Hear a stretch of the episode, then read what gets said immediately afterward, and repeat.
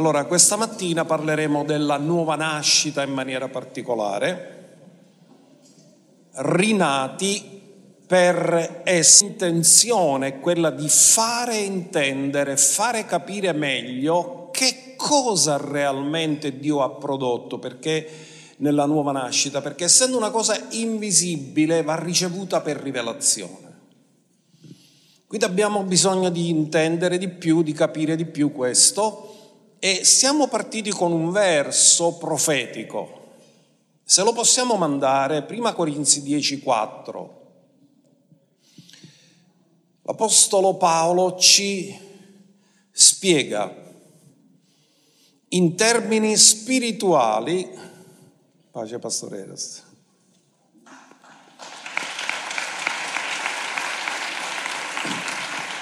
ci spiega in termini spirituali vi ricordo intanto che siamo connessi, collegati con, anche con Radio Zoe, vogliamo dare un benvenuto a tutti quelli che ci stanno seguendo attraverso la radio, oltre che con, su YouTube in diretta.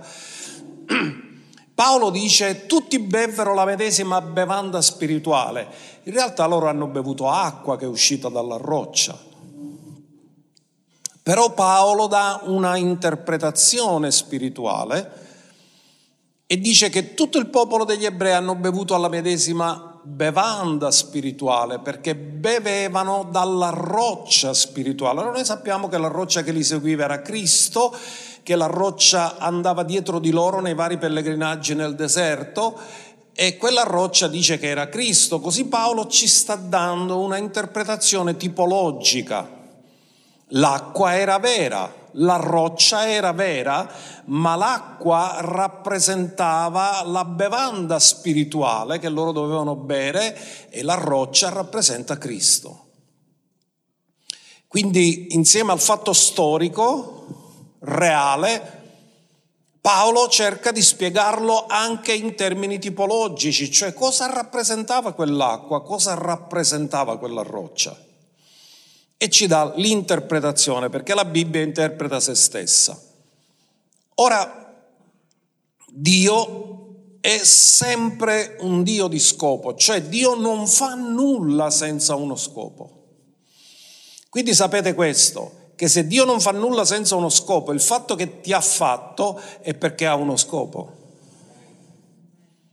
Nessuno è nato per caso, qualcuno è nato per casa ma nessuno è nato per caso. che prima partoriva a casa, mia madre partoriva a casa a me, io sono nato in casa, riunione in casa. Allora dicevo che Dio è un Dio di propositi e tutto quello che fa lo fa sempre con un proposito. Così stamattina ci vogliamo concentrare su due realtà che Dio ha creato. L'uomo, per quale proposito l'ha fatto? La terra, per quale proposito l'ha fatto? E scopriamo dalla parola di Dio, perché è la parola di Dio che ci dà queste risposte. In Efesini capitolo 1, verso 4 e 5 viene dato il motivo, lo scopo che Dio aveva già determinato prima ancora della fondazione del mondo. Guardate cosa dice, allorché Lui ci ha eletti prima della fondazione del mondo. Ora questa cosa ci fa girare un po' la testa a noi, dice come che ci ha eletti se ancora manco era stato creato niente? Perché dobbiamo intendere che Dio vive nell'eternità dove non c'è il tempo. Quindi Dio vede tutte le cose nella prospettiva dell'eternità, noi invece vediamo tutte le cose nella prospettiva del tempo e dice che prima della fondazione del mondo ci ha eletti. E qual era lo scopo? Abbiamo detto che Dio è un Dio di scopo affinché fossimo santi e irreprensibili davanti a Lui nell'amore, avendoci predestinati ad essere adottati come Suoi figli per mezzo di Gesù Cristo secondo il beneplacito della Sua volontà. Quindi intendiamo molto chiaramente che quello che Dio ha sognato, che qui sulla terra potesse avere la sua famiglia, figli santi e irreprensibili davanti a Lui nell'amore. In altri termini, Lui ha creato l'uomo e la donna.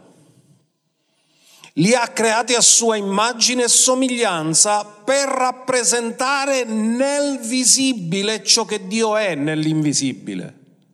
Dio è amore e nel tempo Dio ha voluto dimostrare, vuole dimostrare che attraverso i suoi figli santi e irreprensibili davanti a Lui nell'amore, Lui dimora su questa terra dimostrando la sua natura e il suo carattere attraverso i suoi figli. Questo è riguardo il motivo perché Dio ci ha creato. Ogni passo che noi facciamo nell'amore divino è un passo che facciamo verso il proposito. E ogni passo che facciamo fuori dall'amore ci allontaniamo dal proposito. Perché la nostra motivazione, tu puoi anche sbagliare nelle azioni, ma non devi sbagliare nella motivazione. La motivazione deve essere sempre l'amore, perché Dio tutto quello che ha fatto l'ha fatto per amore. E da questo ci riconosceranno tutti che siamo suoi discepoli perché abbiamo amore. È la motivazione che ci fa riconoscere. Andiamo alla terra, perché Dio ha fatto la terra.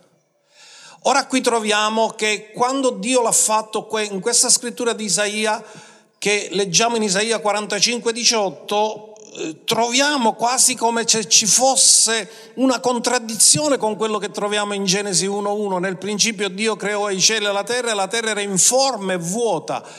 Ma lì descrive la condizione della terra, non l'intenzione di Dio per la terra.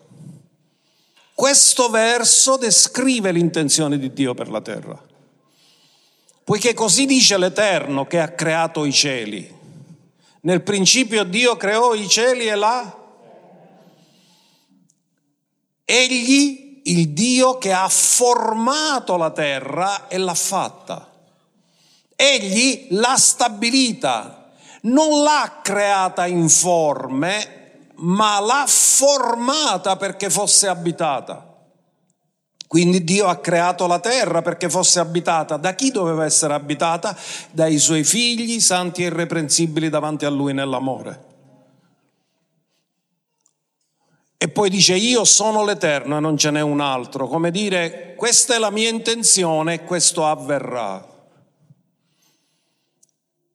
Ora qui stiamo parlando chiaramente delle intenzioni. Le intenzioni di Dio non cambiano, Dio mai cambia le sue intenzioni originali, ma è avvenuto un qualcosa che ha contraddetto le intenzioni originali di Dio. È la caduta. Dio aveva detto, avvertendo Adamo nel giorno che tu mangerai di questo albero della conoscenza del bene e del male, tu muori spiritualmente e morirai fisicamente. Ora gli studi rabbinici dicono che quando Adamo fu creato era già pronto per lavorare, perché Dio lo pose per coltivare il giardino. E tutti si sono posti delle domande. Quando Dio creò la terra, in che stagione era? E i rabbini credono che la terra fosse stata creata d'autunno. Ecco perché festeggiano Rosh Hashanah, il capodanno è sempre tra settembre e ottobre. E quando Adamo fu creato, alcuni rabbini sono convinti che Dio, perché lui potesse già essere pronto a lavorare, lo ha creato maturo e poteva avere intorno a 30 anni. E poi Adamo visse 930 anni, quindi dopo la caduta è vissuto altri nove secoli. E questo ha interrotto momentaneamente il progetto di Dio perché la caduta non ci doveva essere per realizzarsi l'intenzione originale di Dio, ma c'è stata, Dio non era sorpreso, perché aveva immolato l'agnello avanti la fondazione del mondo. Così Dio aveva creato già la soluzione prima ancora che succedesse il problema. E nella libertà aveva creato l'uomo nonostante che sapeva che l'uomo sarebbe caduto. Se noi avessimo saputo che l'uomo cadeva, forse avremmo detto no, è meglio che non lo creo. E invece Dio lo sapeva e il suo amore non dipende mai dalla nostra condotta, il suo amore è incondizionato. Quando noi sbagliamo, Dio non cambia, siamo noi che, che cambiamo. Ora andiamoci a vedere alcune scritture che ci fanno comprendere che il peccato non era contemplato inizialmente, è entrato nel mondo, quindi significa che prima non c'era. Andiamolo a vedere in Romani 5, verso 12, cosa insegna la scrittura su questo. Perciò come per mezzo di un solo uomo il peccato è entrato nel mondo. E tu potresti dire, ma non è stata Eva a essere sedotta? Come mai dice per mezzo di un uomo? Perché Dio è ordine. Se Eva peccava e Adamo no, il peccato non sarebbe entrato, perché lui era il capo, era l'autorità. Quando l'autorità si piega si ha il permesso legale. E per mezzo di un solo uomo Adamo il peccato è entrato nel mondo e per mezzo del peccato è entrata la morte. Quindi il peccato e la morte non erano contemplati nell'intenzione originale di Dio. Tanto è vero che nonostante la caduta Adamo è vissuto, era così perfetto il suo corpo che per decadere ci sono voluti nove secoli.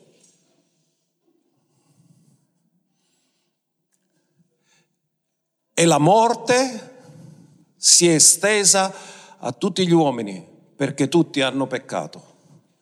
Ogni volta che vediamo un funerale significa che ancora la redenzione non è compiuta. Perché l'ultimo nemico che sarà sconfitto è la morte, perché non è contemplata nelle intenzioni originali di Dio. Ogni funerale ci ricorda che l'uomo ha peccato, ogni funerale ci ricorda che la conseguenza del peccato è la morte, ma ogni funerale ci ricorda che il piano di redenzione non è ancora totalmente compiuto.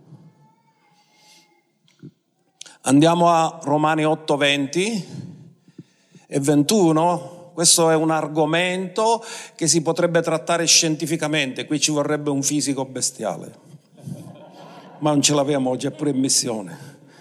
Osvaldo. Ora dice che quando è entrata, quando c'è stata la caduta, c'è stato uno tsunami in tutta la creazione, non è stato solo per l'uomo, ma è stato per tutta la creazione, perché Dio aveva affidato la creazione all'uomo.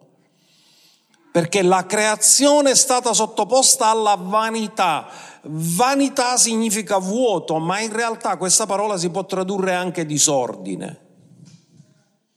Quando l'uomo è caduto, l'ordine divino della gloria si è interrotto perché tutti hanno peccato e sono privi della gloria.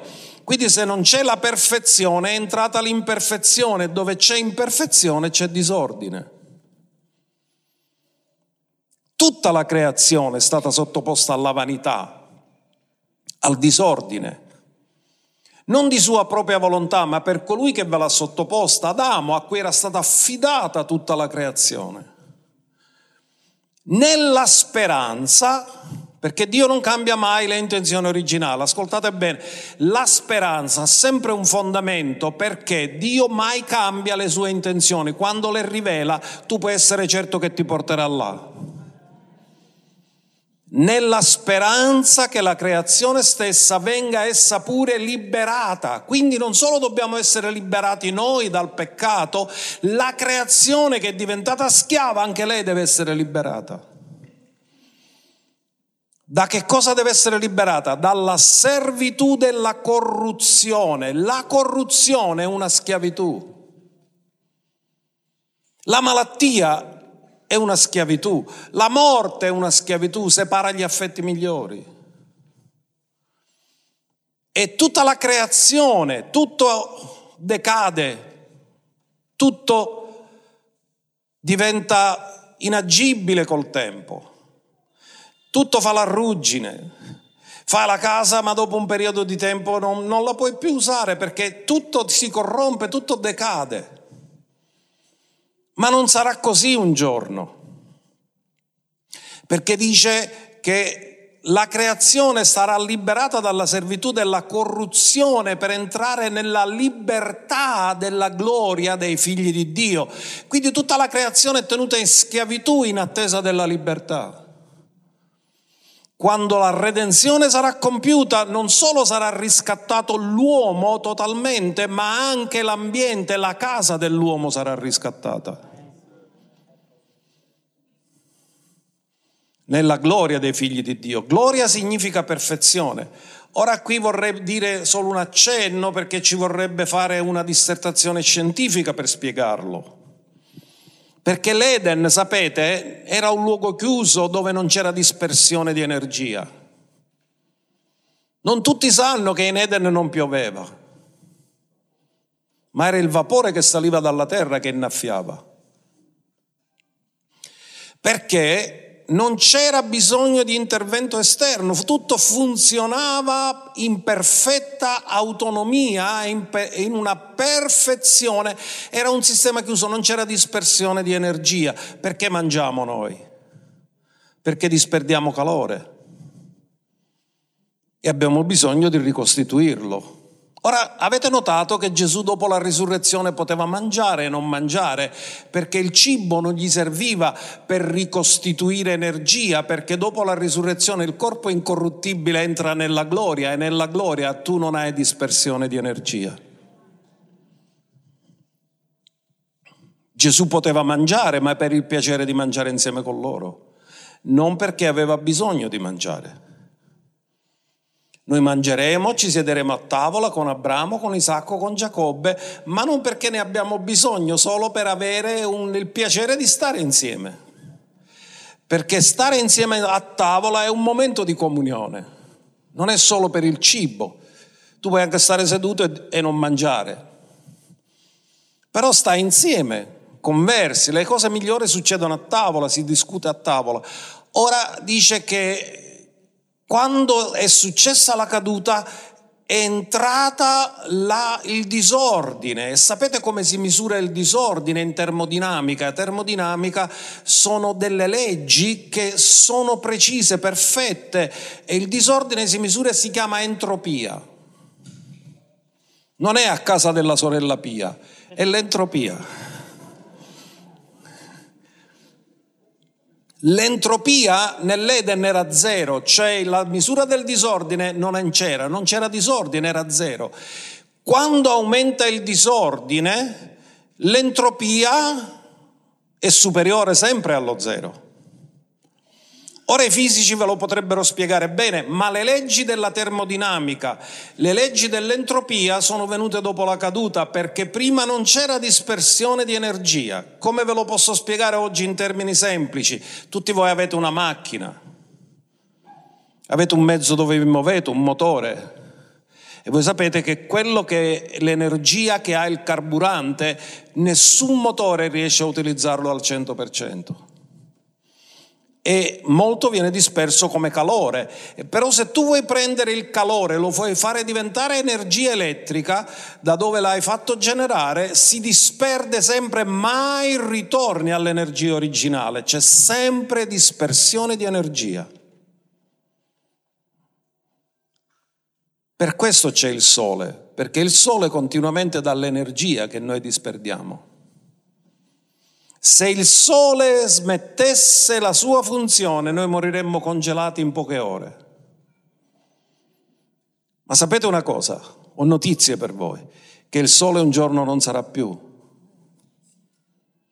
neanche la luna. Sapete perché? Perché nel momento in cui sarà tolta la dispersione di energia, non hai bisogno di energia, perché entreremo nella gloria e Dio stesso sarà la nostra luce e il nostro sole. Ora questo è una cosa straordinaria.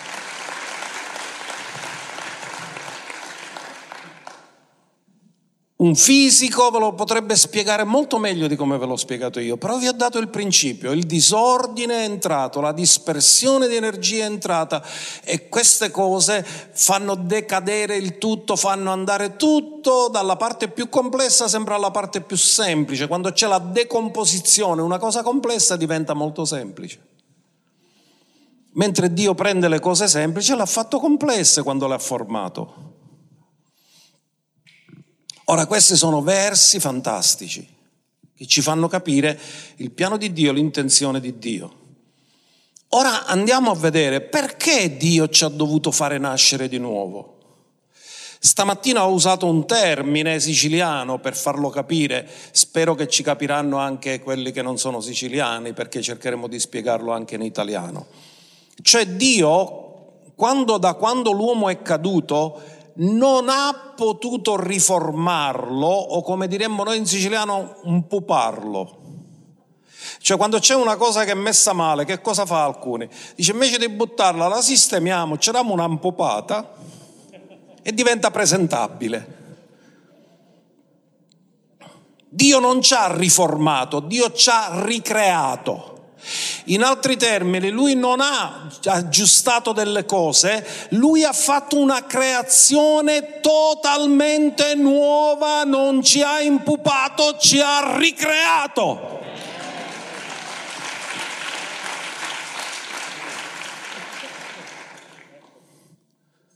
Ora guarderemo alcune scritture che parlano di questo. Seconda Timoteo 1.9 e poi leggeremo Tito 1.2. Guardate cosa dice, che ci ha salvati. Da cosa ci ha salvati? Ci ha salvati dalla corruzione, ci ha salvati dalla morte, ci ha salvati dal peccato, ci ha salvati dall'inferno. E ci ha chiamati con una santa vocazione. Tutte le vocazioni di Dio sono per realizzare le sue intenzioni originali. Tutte. Quindi qual era la vocazione di Dio? Che sulla terra ci fosse una famiglia santa e irreprensibile davanti a Lui nell'amore. Tutte le chiamate vanno sempre in quella direzione. Non in base alle nostre opere, ma secondo il suo scopo e grazia. Quindi Dio fa sempre le cose secondo il suo scopo che già ha rivelato e ti dà la grazia per raggiungere lo scopo. La grazia non ti è data per fare quello che vuoi, la grazia ti è data per fare quello che Lui vuole. Questa grazia che ci è stata data in Cristo Gesù prima dell'inizio dei tempi. Questo ci fa girare la testa, come dicevo. Ma Dio è Dio dell'eternità. Prima che ancora fossimo creati, Lui ci conosceva, perché Lui è onnisciente, Lui non ha bisogno che uno nasca per conoscerlo. Lo conosce prima. A Geremia gliel'ha detto, prima che tu uscissi dal seno di tua madre, io ti ho conosciuto e ti ho costituito profeta. Ma manco sapevi spiccicare una parola ancora, non parlavi, però io già ti vedevo profeta. Ci è stata data prima dell'inizio dei tempi ora è stata manifestata con l'apparizione del Salvatore nostro Gesù Cristo. Notate, Dio decide tutto nell'eternità e poi lo realizza nel tempo. Gesù è apparso sulla terra fisicamente con un corpo fisico e perché è venuto? Per ristabilire l'intenzione originale del Padre. Cosa dice? Che ha distrutto la morte e ha fatto risplendere la vita e l'immortalità per mezzo dell'Evangelo. La morte è entrata per mezzo del peccato, l'immortalità è entrata per mezzo dell'Evangelo. Il Vangelo ha un messaggio così potente perché va a distruggere alla radice quello che sono state le conseguenze del peccato.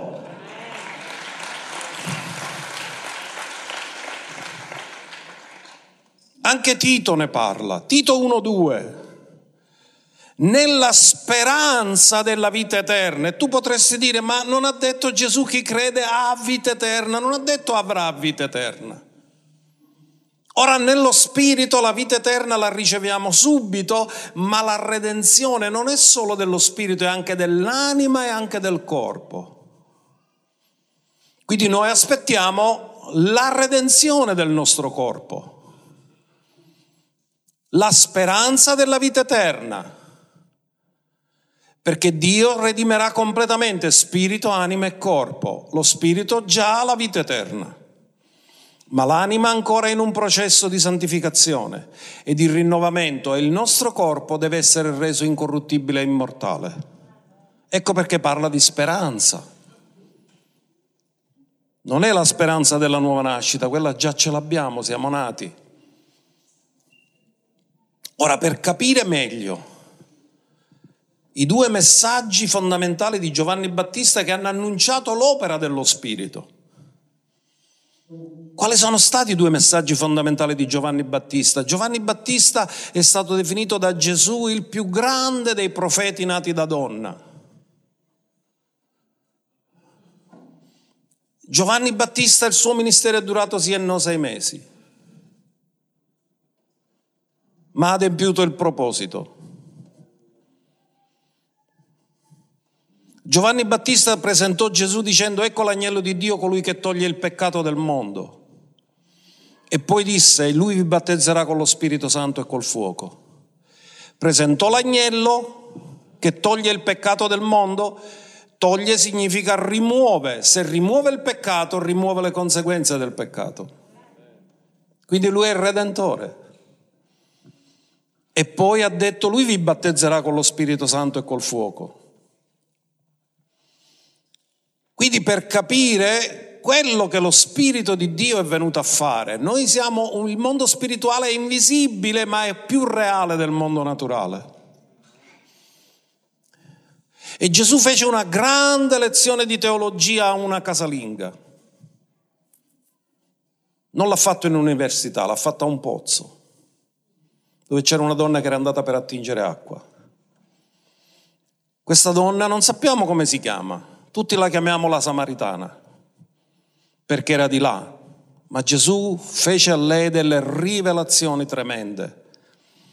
Andiamo a leggere Giovanni 4:14, noi ne abbiamo parlato di questo, perché Gesù quando si rivelò a lei come Messia, molto spesso noi pensiamo che quando lei ha ricevuto Gesù come Messia lei è stata salvata. No, non vieni salvato perché riconosci Gesù come Messia, vieni salvato perché riconosci Gesù come Signore. Lei ha avuto una relazione con Gesù, lei ha avuto la rivelazione che lui era il Messia. I samaritani hanno avuto la rivelazione che lui era il salvatore del mondo, ma la salvezza non era stata compiuta. Ora ascoltate nella conversazione che Gesù fa con lei, che cosa dice? Chi beve dell'acqua che io gli darò. Non dice chi beve l'acqua che io gli do, dice che gli darò perché ancora la redenzione non è compiuta quell'acqua ancora non è disponibile. Non avrà mai più sete, non dice non ha più sete, non avrà mai più sete in eterno, ma l'acqua che io gli darò diventerà in lui o in lei una fonte d'acqua che zampilla in vita eterna. Ora questo è meraviglioso, ma dobbiamo capire il linguaggio dello Spirito. Cos'è questa fonte d'acqua che zampilla in vita eterna? È la nuova nascita, è la natura divina che ritorna in noi, è l'immagine di Dio che ritorna in noi. Una fonte d'acqua che zampilla in vita eterna. Ora, un, un'altra discussione che Gesù ha avuto con un teologo di allora, un dottore di Israele che si chiama Nicodemo, Giovanni 3, dal verso 3 al verso 6, trascureremo il verso 4, ma c'è una conversazione perché Gesù dice dovete, in altri termini, non potete vedere il regno né entrare nel regno nella condizione di uomo caduto naturale, l'uomo non ha questa capacità. Perché l'uomo naturale è schiavo dei sensi naturali e il regno di Dio, siccome ancora non è visibile, non cade sotto i sensi. Gesù gli rispose e gli disse, in verità, in verità ti dico che se uno non è nato di nuovo, letteralmente è nel greco nato da alto, quindi significa siamo nati in basso, ora dobbiamo nascere da alto. Sapete qual era la città abitata sotto il livello del mare? Gerico. E sapete qual era la condizione peggiore di un uomo che stava a Gerico? Essere cieco. Quello descrive la condizione dell'uomo nella caduta. È caduto molto in basso ed è diventato cieco nel mondo dello spirito. E Gesù dice a Nicodemo, se uno non è nato di nuovo non può vedere, è cieco. Non può vedere il regno di Dio. Andiamo all'altro verso, 5. Gesù rispose, in verità, in verità ti dico, se uno non è nato di acqua e di spirito, non può entrare nel regno di Dio. Ciò che è nato dalla carne è carne, ma ciò che è nato dallo spirito è spirito.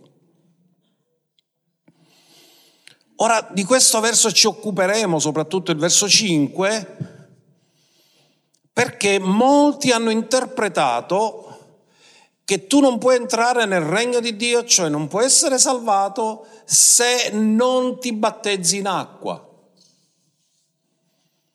E tutto questo nasce da una scrittura tradotta male che quando tu la leggi tu dici se fosse realmente così come è scritto hanno ragione chi pensa in questo modo, ma andremo a scoprire oggi che quando Gesù ha parlato di acqua non stava parlando per niente del battesimo in acqua.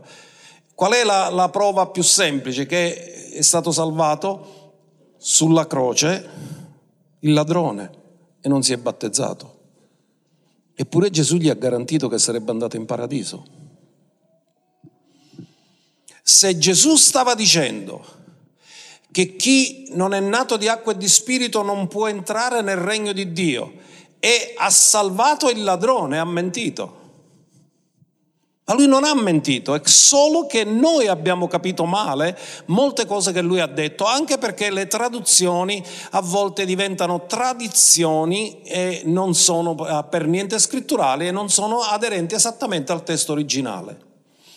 Ma stavolta voglio fare al contrario, perché stamattina prima ho letto tutti i versi, ho fatto incuriosire tutti e poi ho dato il verso in questione. Stavolta voglio fare al contrario, leggiamolo subito Atti 2.38 perché Pietro, metto forse in difficoltà i fratelli perché sto eh, cambiando l'ordine, perché Pietro dice qualcosa che è stato interpretato male proprio per questo verso, la traduzione sbagliata di questo verso. Guardate cosa dice. Allora Pietro, qui stiamo nel giorno di Pentecoste, lui sta predicando, tutti gli dicono che dobbiamo fare. E lui dice, ravvedetevi e ciascuno di voi sia battezzato nel nome di Gesù Cristo per il perdono dei peccati. Detto così sembra che se tu non ti battezzi non sei perdonato. E voi riceverete l'adorea, il dono dello Spirito Santo. Così da questa scrittura tradotta male molti hanno detto se non ti battezzi non sei salvato. Se non ti battezzi non puoi entrare nel regno di Dio. Ma vi dico subito qual è il mistero. È nella parola per. La parola per, quando dice nel nome di Gesù Cristo per il perdono, la parola per in greco è eis, come quando i, tennisti fanno l'eis. Fanno la battuta e il pallone entra, la palla entra subito durante la battuta e si chiama eis, punto diretto sulla battuta. La parola eis nel greco significa a motivo di o anche perché. Non è per, ma a motivo di e perché.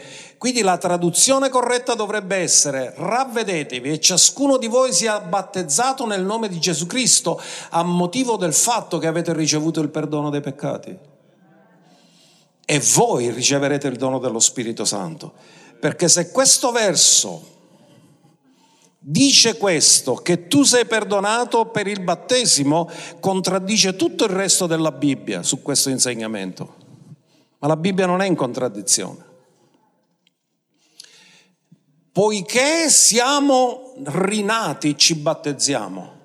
Il battesimo in tutta la scrittura non è mai amministrato a persone per farle rinascere, ma a persone che sono già rinate.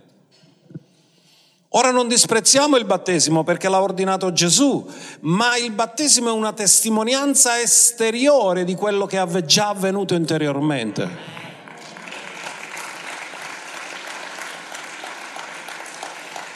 Quindi andiamoci a vedere ora, dopo aver chiarito questo, che la nuova creazione non è frutto dell'acqua del battesimo e quando Gesù ha detto se uno non è nato d'acqua e di spirito non parlava dell'acqua del battesimo parlava di un'altra acqua. Andiamo a vedere 2 Corinzi 5:17, il verso più famoso, come dicevamo, Dio ha fatto una nuova creazione. Gesù è l'autore di una nuova creazione. Se dunque uno è in Cristo, fermati un attimo, se è in Cristo può essere in Adamo, o è in Cristo è in Adamo. Ora io non voglio criticare, non lo dico per criticare, ma lo dico per onorare la verità. Quando io ho cominciato a frequentare la Chiesa evangelica, molti fratelli erano convinti di essere peccatori. Eh, siamo tutti peccatori. Ma se siamo peccatori, stiamo dicendo che non siamo in Cristo. Perché se diciamo che ancora abbiamo la natura di peccato, di che cosa siamo stati salvati? Ora, quando qui dice egli, se uno è in Cristo egli è una nuova creatura, significa che se uno è in Cristo è stato crocifisso con Cristo. E se è stato crocifisso con Cristo, la natura adamica è stata crocifissa. Quindi non ti puoi più identificare con la natura di Adamo e la natura di peccato, ti devi identificare con la natura di Cristo. Per questo sto predicando queste cose, perché ancora molte persone hanno la mentalità di essere peccatori e si comportano come tali, mentre Dio ci vede figli.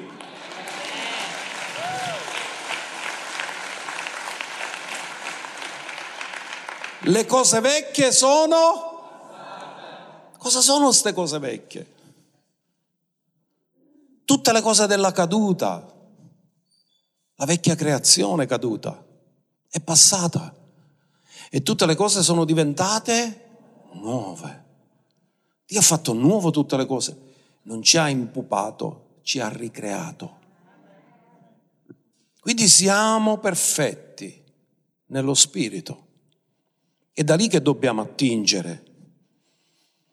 Quindi guardate, Ora vi voglio dare scritture che vi aiutano a capire che Gesù quando parlava di quest'acqua o parlava della parola o parlava dello spirito, ma mai l'ha riferita all'acqua del battesimo.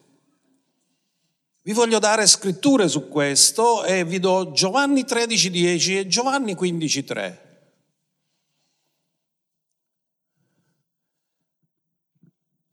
Gesù gli disse chi ha fatto il bagno non ha bisogno che di lavarsi i piedi ed è tutto mondo. Anche voi siete mondi, ma non tutti. E parlava di Giuda. Loro erano tutti mondi a motivo della parola che avevano ricevuto, erano puri a motivo della parola che avevano ricevuto, perché avevano tutti, nonostante i difetti che avevano, la motivazione per seguire Gesù era l'amore. Tutti hanno seguito Gesù per amore, tranne Giuda l'ha seguito per usarlo. E in Giovanni 15, verso 3, Gesù spiega ancora meglio cosa che ci purifica. Voi siete già mondi a motivo non del battesimo, ma della parola che vi ho annunziato. Quello che ci purifica è la parola. La parola ti porta a rivelazione, la parola ti spiega le intenzioni originali. Ora guardate, Gesù sta parlando ancora in termini spirituali. In Giovanni 6:35 lui sta dicendo ancora un linguaggio, ma, ma non si riferisce mai al battesimo, si riferisce al bere da lui. Gesù disse, io sono il pane della vita, chi viene a me non avrà più fame. Sta parlando in termini eh, naturali, significherebbe che tutti i panifici dovrebbero chiudere.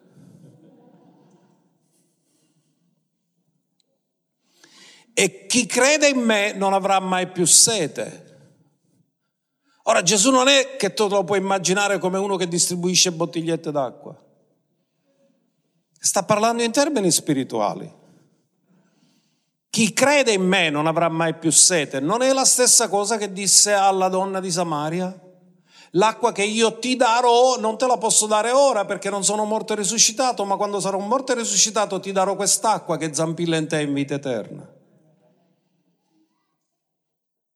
Chi crede in me non avrà mai più sete. Entra nella gloria. E stamattina l'abbiamo cantato. Cristo in noi, speranza di Quando hai la gloria, hai la perfezione, non ti manca niente. E anche quando Gesù parla dei fiumi di acqua viva, parla di acqua ma dice che si riferisce allo spirito, quindi l'acqua non è solo la parola, anche è una tipologia dello spirito. Giovanni 7, 37, 39, guardate cosa dice.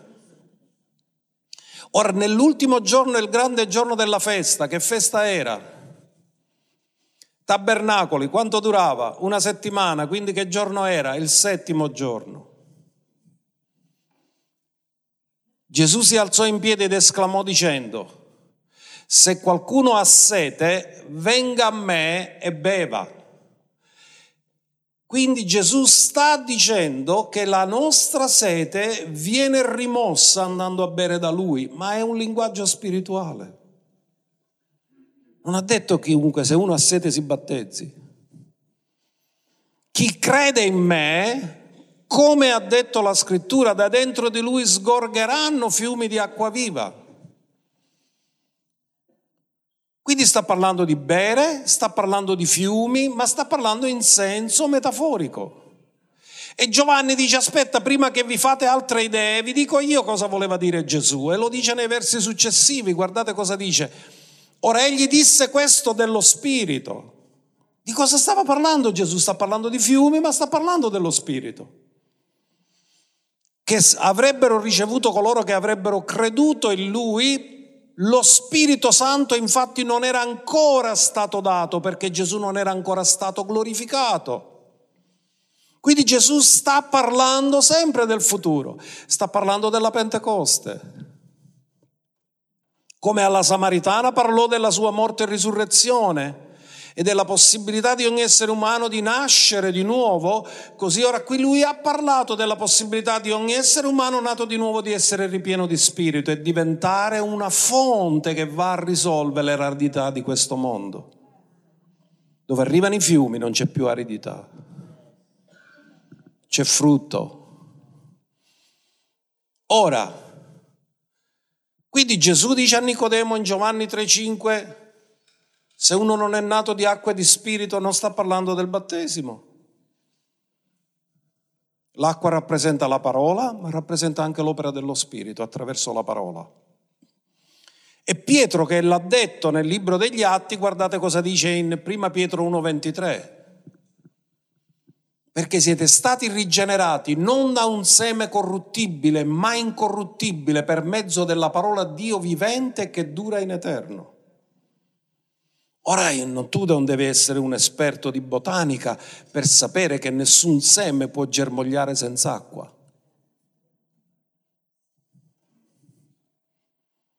C'è l'acqua che lo fa germogliare. Se non piove, tu metti il seme nella terra, ma non germoglia niente. Quindi Pietro che ha detto quella espressione, ma lui non l'ha detto in italiano, è stata scritta in greco. Ha detto che siamo stati rigenerati non da un seme corruttibile, ma incorruttibile per mezzo della parola di Dio vivente e che dura in eterno. L'acqua che beviamo la beviamo oggi, domani abbiamo di nuovo sete, ma l'acqua dello Spirito rimane in eterno e sempre. Ora anche Giacomo ha detto la stessa cosa. Guardate Giacomo 1,18. Egli ci ha generati di sua volontà mediante la parola della verità, affinché siamo in un certo modo le primizie delle sue creature, della nuova creazione. Quindi vi dice che questo è stato fatto attraverso la parola della verità. E poi mi piace molto la simbologia, sarebbe bello vederlo, qualche giorno lo vedremo, perché dopo l'altare dei sacrifici, vi ricordate quando abbiamo visto il tabernacolo? Cosa c'era? L'altro arredo cos'era? Il lavacro la conca di rame fatta dagli specchi delle donne che veniva chiamato da loro il lavacro, il, so, il sacerdote prima di entrare nel luogo santo si doveva lavare le mani. Ora la scrittura ci dà il significato di questo lavacro. L'altare dei sacrifici è il sacrificio sostitutivo di Cristo, ma il lavacro è la rigenerazione, non può entrare nel luogo santo senza essere nato di nuovo. Guardate cosa dice. Lo dice Tito 3:5. Egli ci ha salvati non per mezzo di opere giuste che noi avessimo fatto. La salvezza è per grazia mediante la fede. Amen. Ma secondo la sua misericordia, mediante il lavacro della rigenerazione. Quindi quel lavacro cosa rappresenta? La rigenerazione. E ancora una volta parla di acqua, non è il battesimo in acqua. È il rinnovamento dello Spirito Santo. Il lavacro della rigenerazione. Quindi se l'altare dei sacrifici rappresenta il sacrificio sostitutivo di Cristo, il lavacro rappresenta la nuova nascita. Senza sacrificio non puoi avere la nuova nascita, ecco perché prima c'è l'altare e poi c'è il lavacro. Ma non basta che tu credi nel sacrificio sostitutivo, hai bisogno di nascere di nuovo. Credere nel sacrificio sostitutivo può significare perdono dei tuoi peccati, ma tu hai bisogno di più del perdono dei tuoi peccati, hai bisogno di ricevere Gesù come Signore.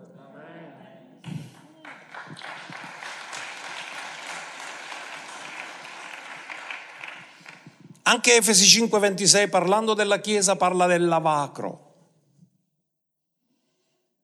Per santificarla, metterla a parte per il suo scopo divino.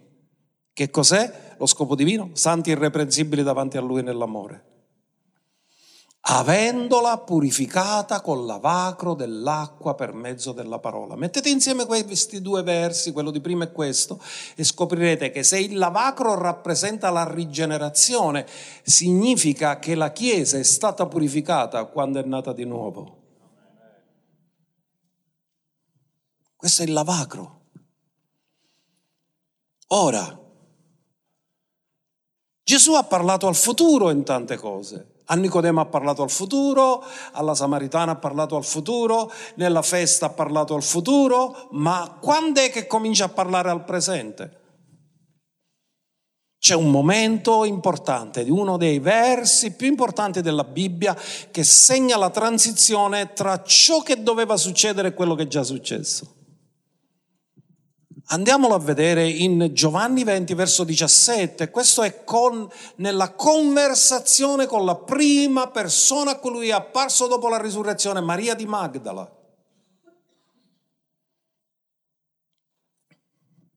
Maria lo vede, lo riconosce dalla voce e dice Rabboni e lo vuole toccare.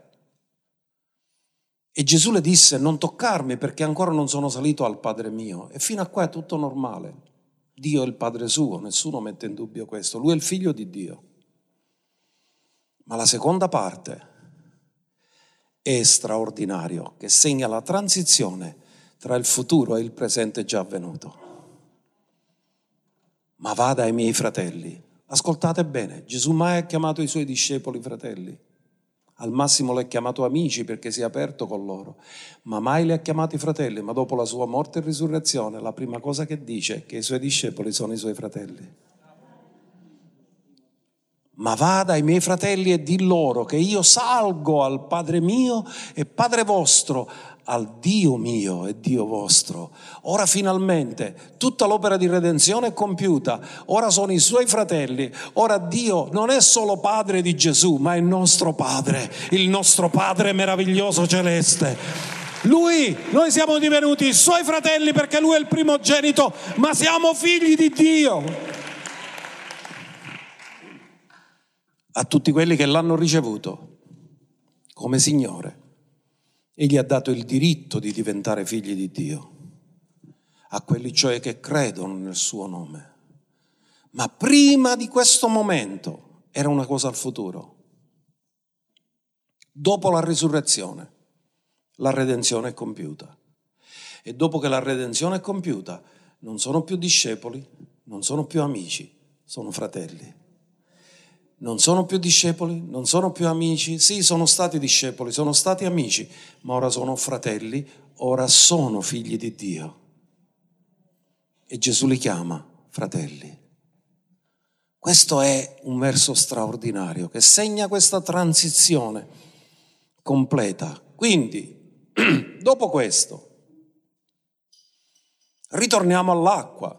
Non è il battesimo. Pietro stesso lo dice, perché ora vi faccio vedere che Pietro, dopo aver detto in Atti 2.38 quello che ha detto, tradotto male per noi, dice in Atti 2.41 l'opposto.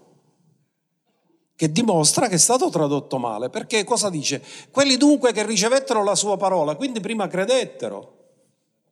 Non è il battesimo che toglie i peccati, è il credere. La sua parola lietamente furono battezzate, in quel giorno furono aggiunte circa 3.000 persone. Quindi affermazione totale della Bibbia è mai nessuno è stato battezzato prima di essere salvato. E questa tradizione oggi c'è nel nostro mondo religioso. Perché cosa fanno negli ospedali? Se un bambino nasce, rischia di morire, lo battezzano, perché pensano che se non lo battezzano la natura di peccato non viene rimossa. Ma la natura di peccato non viene rimossa con l'acqua del battesimo, viene rimossa con la fede. Come vedete le, tra- le traduzioni sbagliate diventano tradizioni sbagliate. Ma la parola è la parola, è la verità. Ora andiamo a vedere in Atti, capitolo 10. Dio porta Pietro a Cesarea. Chi c'è a Cesarea? Non ci sono i cesaroni. C'era il centurione Cornelio. Il centurione Cornelio è un pagano, che si sta avvicinando alla fede, lui ha bisogno di conoscere la verità e Dio manda un angelo che gli dice ti manderò qualcuno che ti dirà cose per le quali sarai salvato tu e la tua casa. Non gli dice che quando sarai battezzato sarai salvato. Neanche gli può annunciare il Vangelo perché è un angelo, perché il mandato di annunciare il Vangelo Dio l'ha dato agli uomini, non agli angeli. Il grande mandato è dato agli uomini. E guardate Atti 10, 42. Ora egli ci ha comandato, ora Pietro è quello che abbiamo attribuito a Atti 2,38, ci ha comandato di predicare al popolo e di testimoniare che egli è colui che, Dio, che Dio ha costituito giudice dei vivi e dei morti. A lui rendono testimonianza tutti i profeti che chiunque crede in lui riceve il... Allora, quella traduzione che dice siate battezzati per il perdono dei peccati, Pietro stesso la sta smentendo ora, per cui quella tradizio, traduzione che ha prodotto una tradizione assolutamente sbagliata, perché Pietro stesso ha detto che i profeti rendono testimonianza che chi crede in lui riceve il perdono dei peccati. Mediante il suo nome. Non è un rito, è fede nella parola, nella verità. Quindi tutti i profeti hanno testimoniato di questo. Quindi possiamo concludere con tutti gli esempi che vi ho fatti che l'acqua non è il battesimo, quell'acqua di cui Gesù ha parlato, ma è la parola usata dallo Spirito che fa germogliare il seme e fa diventare nuove creature, figli. E finalmente possiamo dire che in quella categoria di cui Gesù disse a Maria di Magdala, vai dai miei fratelli, ci sono tutti quelli che hanno creduto. Lui è il primogenito, noi siamo in seguito a lui. Ora, cos'è la nuova nascita? È la restituzione dell'immagine di Dio allo spirito dell'uomo. Quando l'uomo è caduto ha perso l'immagine e di conseguenza la somiglianza. Ma quando si nasce di nuovo, Dio ti restituisce l'immagine di nuovo. E se ti restituisce l'immagine, sei figlio a tutti gli effetti perché lo rappresenti nel tuo DNA spirituale. Ma come la caduta ha fatto un processo di decadimento progressivo, la nuova nascita, Dio comincia nello spirito. Quando lo spirito di Adamo ha perso la natura divina, il decadimento è stato progressivo. Ora che Dio ci salva, la restaurazione è progressiva. La nuova nascita è istantanea, ma il rinnovamento è progressivo. Cosa fa Dio? Toglie la natura di peccato e mette la natura di giustizia toglie il disordine e mette l'ordine, crea tutte le premesse perché possiamo rientrare nella gloria. Come lo fa? Cristo viene in noi, rimuove la natura di peccato, perché se Cristo è in noi non ci può essere più la natura di peccato, perché Cristo stesso l'ha inchiodata sulla croce. Speranza di gloria. Quindi la nuova nascita prende un peccatore e lo fa diventare un figlio. La nuova nascita prende un ingiusto e gli attribuisce di nuovo la giustizia di Dio. La nuova nascita rimuove l'immagine del peccato e della caduta e rimette di nuovo l'immagine di Dio.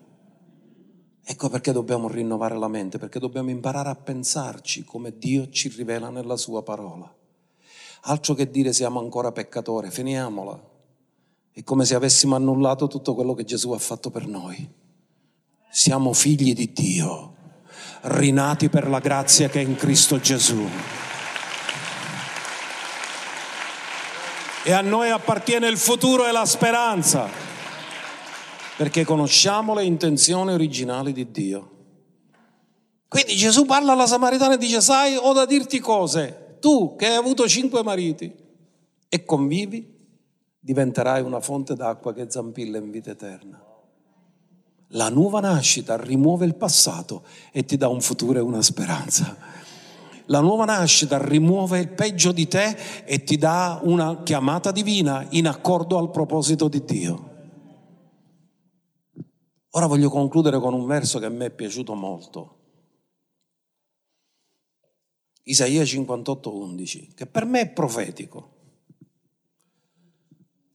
Questo è uno dei versi che io uso quando faccio l'insegnamento su come essere guidati da Dio alla scuola biblica. E questo verso dice l'Eterno ti guiderà del continuo. Non vi ricorda quello che Gesù ha detto dello Spirito Santo? Egli vi guiderà in ogni verità? Ma quando Isaia l'ha detto nessuno aveva lo spirito dimorante. Quindi è profetico per quando lo Spirito a Pentecoste scende, ci riempie e ci battezza. E dice l'Eterno, quindi l'Eterno stesso, Dio Spirito, ti guiderà del continuo. Ascoltatemi bene, io non so cosa state passando voi ora, però vi voglio garantire una cosa, che Dio ha una guida specifica per voi ora. Che voi potete ascoltare il consiglio di Dio oggi. Sazierà l'anima tua in luoghi aridi. Vi ricordate Isaia 55? Venite, comprate senza denaro e l'anima vostra godrà cibi? La tua anima sarà saziata nei luoghi aridi. Sapete perché? Se hai la fonte d'acqua che zampilla in vita eterna dentro di te, non puoi vivere più nell'aridità. Se hai fiumi d'acqua viva che sgorgono da te, non puoi vivere più nell'aridità. Tu sei la soluzione per l'aridità, non sei la vittima dell'aridità. Dillo, io sono la soluzione per l'aridità, non sono la vittima dell'aridità. Dove arrivo io c'è frutto, c'è benedizione e c'è prosperità.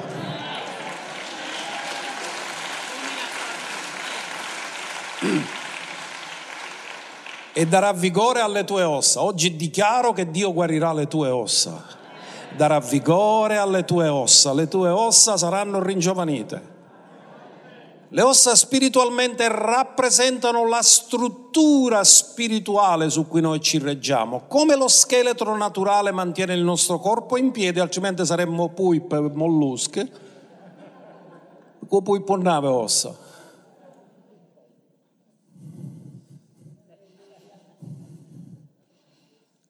Noi stiamo in piedi perché abbiamo uno scheletro.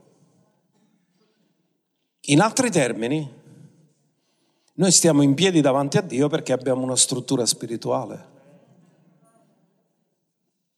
Quindi darà vigore alle tue ossa. Cosa può succedere? Che le ossa si indeboliscono, cavicchiaia diventano più secchi, diventano, eh, rincaicamo un poco tutte.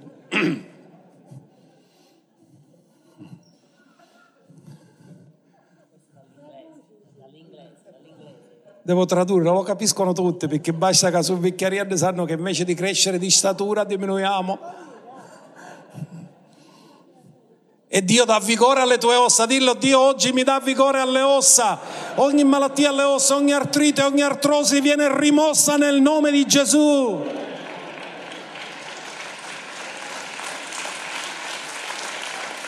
Alleluia, guarigione, ristoro, ordine.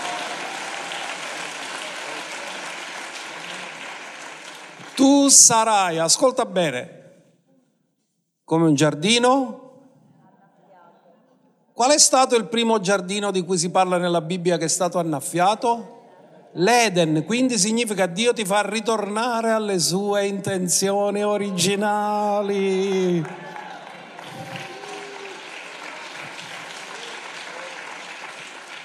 E poi, per il titolo del messaggio, una sorgente d'acqua. Tu sei una sorgente d'acqua tu puoi attingere quando vuoi tu, perché la sorgente non è che si apre come il rubinetto, come fanno nelle stazioni di servizio, che appena ci mette la mano sotto ti viene l'acqua. No, la sorgente scorre sempre. Dice le cui acque non vengono mai meno. Quindi Dio dentro di te dice, ti ho messo qualcosa a cui puoi attingere sempre non c'è un momento che tu puoi andare, tu sempre puoi andare, perché le acque non vengono mai meno. In altri termini, non è importante come tu ti senti, non è importante il momento che stai passando, la sorgente dentro di te continua a scorrere sempre e le acque non vengono mai meno. Facciamo un applauso al nostro Dio, facciamo un applauso al nostro Re. Alleluia!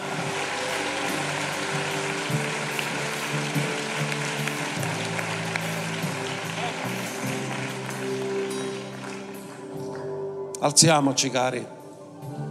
Prendi consapevolezza di chi è dentro di te. Cristo in te, speranza di gloria. Dillo, Cristo in me. Speranza di gloria. La sorgente mai smette.